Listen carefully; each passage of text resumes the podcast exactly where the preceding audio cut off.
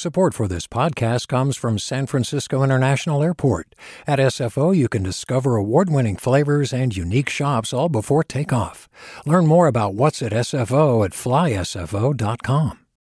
Hey, it's Avery Trufelman, host of Articles of Interest. And I've got to say, I've been a fan of KQED ever since I was a little kid and I would come out to San Francisco to visit my grandma. It was just what we'd always turn on every time we got in the car, every time we were making dinner and turning on the radio. It was always KQED. And then over the years, I've become a massive fan of KQED podcasts because this is local reporting at its best. These are answers to questions you've always wanted to know, interviews with exciting, unusual voices, necessary journalism, all told with love and care and artistry. And did you know that a majority of KQED's funding actually comes from members? It's just people like you and me supporting the programs they love while also getting access to cool events, behind the scenes footage, and so much more. If you want to sign up and be a part of this amazing community, visit donate.kqed.org slash podcasts to become a member today. That's podcasts with an S. Thank you for listening and thank you for your support. From KQED. Good morning. This is the California Report. I'm Saul Gonzalez in Los Angeles. There has been another deadly mass shooting in the state, this time in the coastal Bay Area community of Half Moon Bay, about 30 miles south of San Francisco. Seven people were killed and one injured yesterday in a pair of shootings at agricultural centers in the city. The San Mateo County Sheriff's Department says the suspect, 67 year old Chun Chunli Zhao, was soon taken into custody when he parked his vehicle at a sheriff department substation. Law enforcement officials say Zhao was a worker at one of the facilities attacked his motive is unknown at this time. A semi automatic handgun was confiscated from the suspect's vehicle. KQED's Guy Marzorati is in Half Moon Bay and has this report from a reunification center set up for the family members of victims. Inside the center, family members sat in circles awaiting aid, information, and interpreters. Christina Corpus is San Mateo County Sheriff. And we're offering them um, hotel rooms so they can sleep with their kids and offering um, mental health services. Uh, we have the Red Cross here as well. For hours, Coastside residents showed up with food, water, and coffee. Qinghai Zhao and his wife came from just up the coast in El Granada and brought a stack of blankets. My primary reaction is uh, Bay is a very peaceful place. And although you heard um, such kind of tragedy happen uh, in many places, but you can't believe that that actually is happened in in Half Moon Bay. Just disbelief. Zhao says he read on Nextdoor about the victims gathered here and knew immediately he had to come help. For the California Report, I'm Guy Marzorati in Half Moon Bay. Although the victims of this latest mass shooting have not been identified, they're believed to be members of Half Moon Bay's farming community. Here's Joaquin Jimenez, vice mayor of Half Moon Bay, speaking at a news conference last night after being affected by the floods, as you know, at the beginning of the year, uh, the farmer community was affected. Now this, we are offering our support Law enforcement officials say some workers lived at one of the targeted facilities and children may have witnessed the shooting. Half Moon Bay has long had agricultural roots. The city of about 12,000 people is known for producing flowers as well as vegetables like Brussels sprouts. Governor Gavin Newsom tweeted that he was at a hospital meeting with victims of the shooting in Monterey Park when he was pulled away and told about the shooting in Half Moon Bay. Tragedy after tragedy, Newsom tweeted. Meanwhile, the investigation continues into Saturday evening's mass shooting in the Los Angeles County community of Monterey Park, which claimed the lives of 11 people, all shot in a dance studio. Although nothing is definitive, law enforcement and community members say the suspect in that incident, 72 year old Huu Can Tran, may have been motivated by jealousy and personal vendettas. Authorities also say he might have had emotional problems that got worse in recent weeks. Tran died of a self inflicted gunshot wound on Sunday as police approached his vehicle in the city of Torrance. A search of the suspect's home in the Riverside County community of Hemet turned up a rifle, hundreds of rounds of ammunition, and items that might have been used to make firearm suppressors. Last night, over 200 people gathered in Monterey Park for a candlelight vigil to honor the victims of the mass shooting at the Star Dance Studio. KCRW's Megan Jamerson reports. Local religious leaders and community members spoke and offered prayers as they grieved the 11 people killed and nine more wounded by a gunman on Saturday.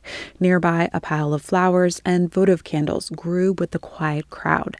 Tiffany Ove, a 42 year old Monterey Park resident, came out to participate. I felt that I needed to be here, you know, tonight to show them that we are together, we are a community, we are stronger together, and this should not be happening in our home, in our community. Authorities have been notifying families of victims, all of whom were over 50 years old, and police are still investigating a motive for the incident.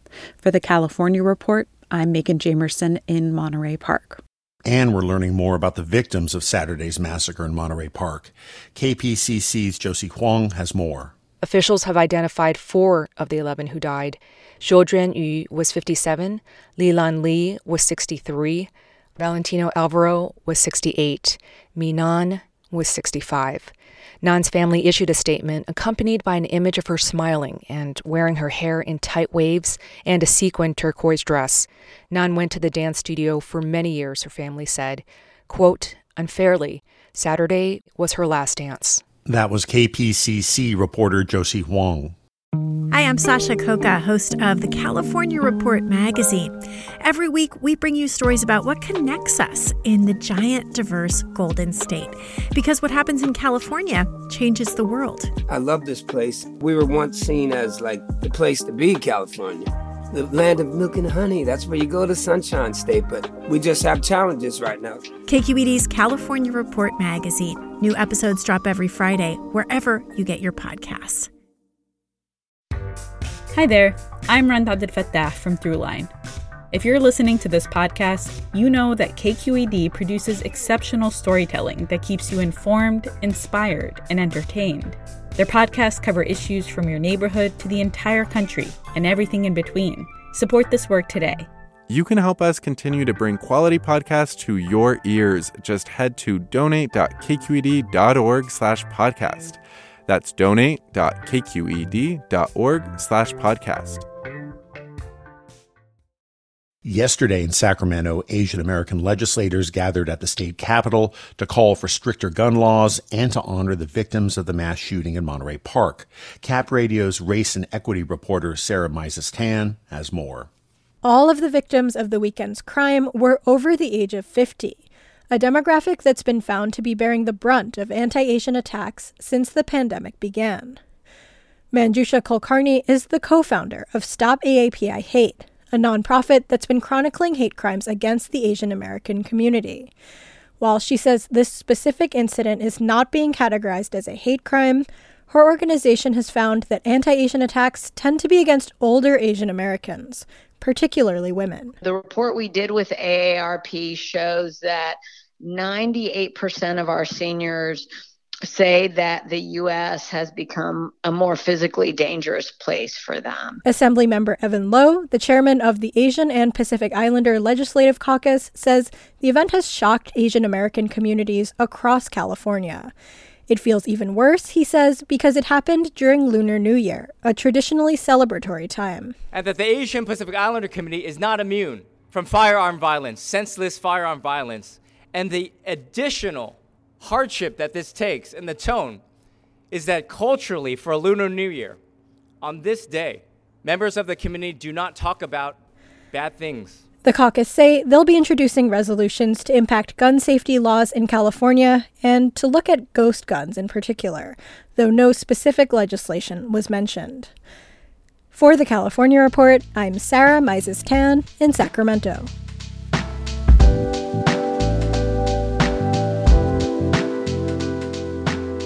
And that is the California Report for Tuesday, January 24th. We're a production of KQED Public Radio. I'm Saul Gonzalez. Thanks so much for listening and have a good day. Support for the California Report comes from the James Irvine Foundation, committed to a California where all low income workers have the power to advance economically. Learn more at irvine.org. Guideline their automated 401k plans can be set up in 20 minutes. More at guideline.com/ca. Guideline, the California way to 401k.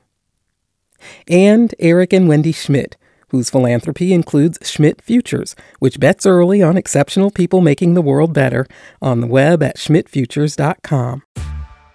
Hey there, this is Brittany Luce from NPR's It's Been a Minute. KQED's podcasts like The Bay, Bay Curious, Mindshift, Right Nowish, and more all tell the stories of the Bay and beyond with reliable, human centered journalism. They aim to inspire, make you think, entertain, and expand your understanding of the place you call home. Here's how you can support podcasting at KQED. Showing your support is easy, and you can join Brittany in supporting KQED Podcast too at donate.kqed.org slash podcast. That's donate.kqed.org slash podcast.